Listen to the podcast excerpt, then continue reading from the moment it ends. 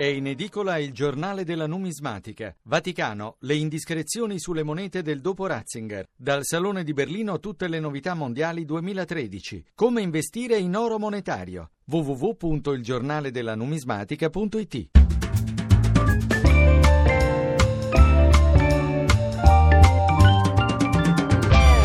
Il campionato? Rivediamolo alla radio. Cominciamo ringraziando sempre Lorenzo Baletti per la collaborazione dall'anticipo delle 12.30. Atalanta batte Pescara 2-1, l'arbitro era Celi di Campobasso, gli assistenti Galloni e Rubino, il quarto uomo Stefani, arbitri di porta di Bello e Pasqua.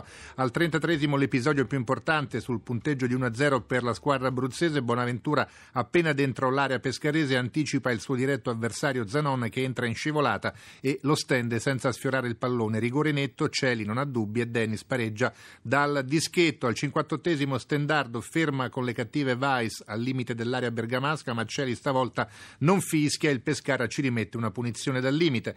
Poi Dennis porta in vantaggio l'Atalanta dopo essere sbucato al 66 alle spalle dei difensori del Pescara sul cross di Biondini, gol regolare. Passano 5 minuti e i bergamaschi reclamano il rigore con Bonaventura che si lascia però cadere in area avversaria non appena riceve una leggera spintarella alle spalle da Zanon. L'arbitro lo ammonisce per simulazione ed è giusto giusto così. Dopo un quarto d'ora il Pescara che chiede il rigore, ma Biondini devia il cross di Zanon all'interno della propria area con lo stomaco e non con il braccio. Nel recupero poi Celi allontana dalla panchina Colantuono, eccessive le proteste del tecnico atalantino in occasione di un fallo, tra l'altro concesso ai danni di Dennis. E ora la partita di Cagliari. Cagliari batte Sampdoria 3-1, l'arbitro era Massa di Imperi, assistenti Ciocchi e Meli, quarto uomo Giallatini, arbitri di Porta, Velotto e Cervellera. L'unico episodio di questa partita arriva al novantesimo Rossettini impedisce a Eder di battere a rete colpendolo alla gamba sinistra e viene espulso per fallo da ultimo uomo dal dischetto. Maxi Lopez riduce, riduce le distanze per la Sampdoria.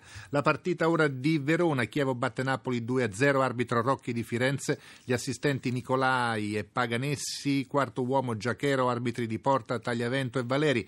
Rocchi valuta alla perfezione il fallo di Andreolli che proprio al limite dell'area veneta trattiene Cavani. Punizione al Napoli, ammonizione punizione al difensore del Chievo. Regolare poi il raddoppio del Chievo perché Terò, autore della rete, scatta in linea con Rolando e Beffa De Santis.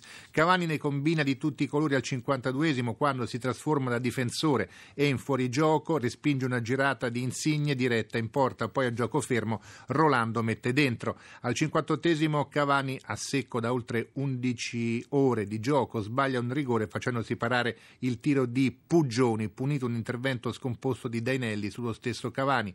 Più avanti poi l'arbitro Rocchi non ammonisce Cesar che intercetta fuori aria con il braccio staccato dal corpo un cross di Pandev, più volontario di così davvero non si può e nel finale il Napoli reclama un calcio di rigore dopo una reciproca trattenuta tra Dainelli e Rolando in area del Chievo che non viene presa in considerazione dall'arbitro. E ora la partita di Torino, Juventus batte Catania 1-0, arbitro Giannoccaro di Lecce, gli assistenti Bianchi e Nicoletti, il quarto uomo Liberti, arbitri di aria Doveri e Peruzzo. L'unico episodio del primo tempo riguarda l'espulsione di Maran, allenatore del Catania che protesta con l'arbitro per una spinta a centrocampo di Bonucci a Gomez, spinta rimasta impunita.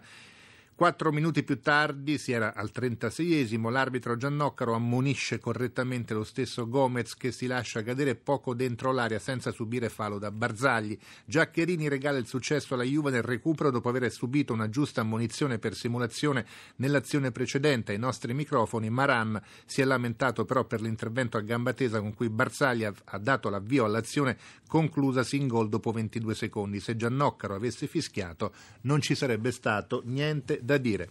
Ed ora la partita di Palermo ha vinto il Siena, questa importante sfida 2-1, l'arbitro era Romeo di Verona, gli assistenti Rosi e Musolino, il quarto uomo Costanzo, arbitri di porta Giacomelli e Ciampi. Sul finire del primo tempo la squadra siciliana rompe l'equilibrio con Anselmo che ribatte in rete un maldestro rinvio di Terlizzi finito sul palo della sua porta. Se non è autogol, poco ci manca. E poi al 71esimo Rosina porta avanti il Siena sul calcio di rigore, punito un fallo di Von Bergen su Emegara, sinistro eh, sul destro, manca la munizione al difensore rosanero. Giusta poi la munizione, eh, il cartellino giallo dato a Ilicic che si lascia andare fuori area sulla marcatura di Reginaldo.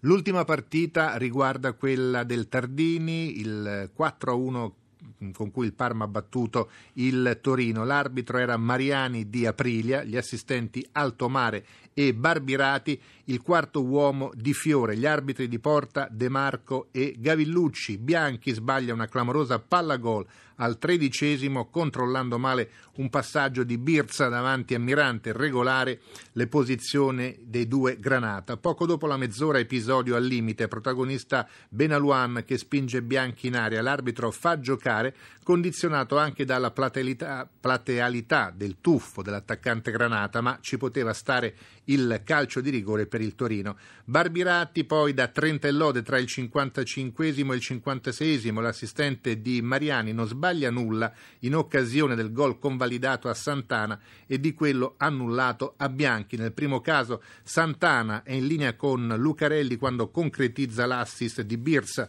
nel secondo Bianchi invece è in fuorigioco quando segna riprendendo un tiro dello stesso Birsa stampatosi sul palo. Poi si scatena a Mauri e il Parma vince di goleada.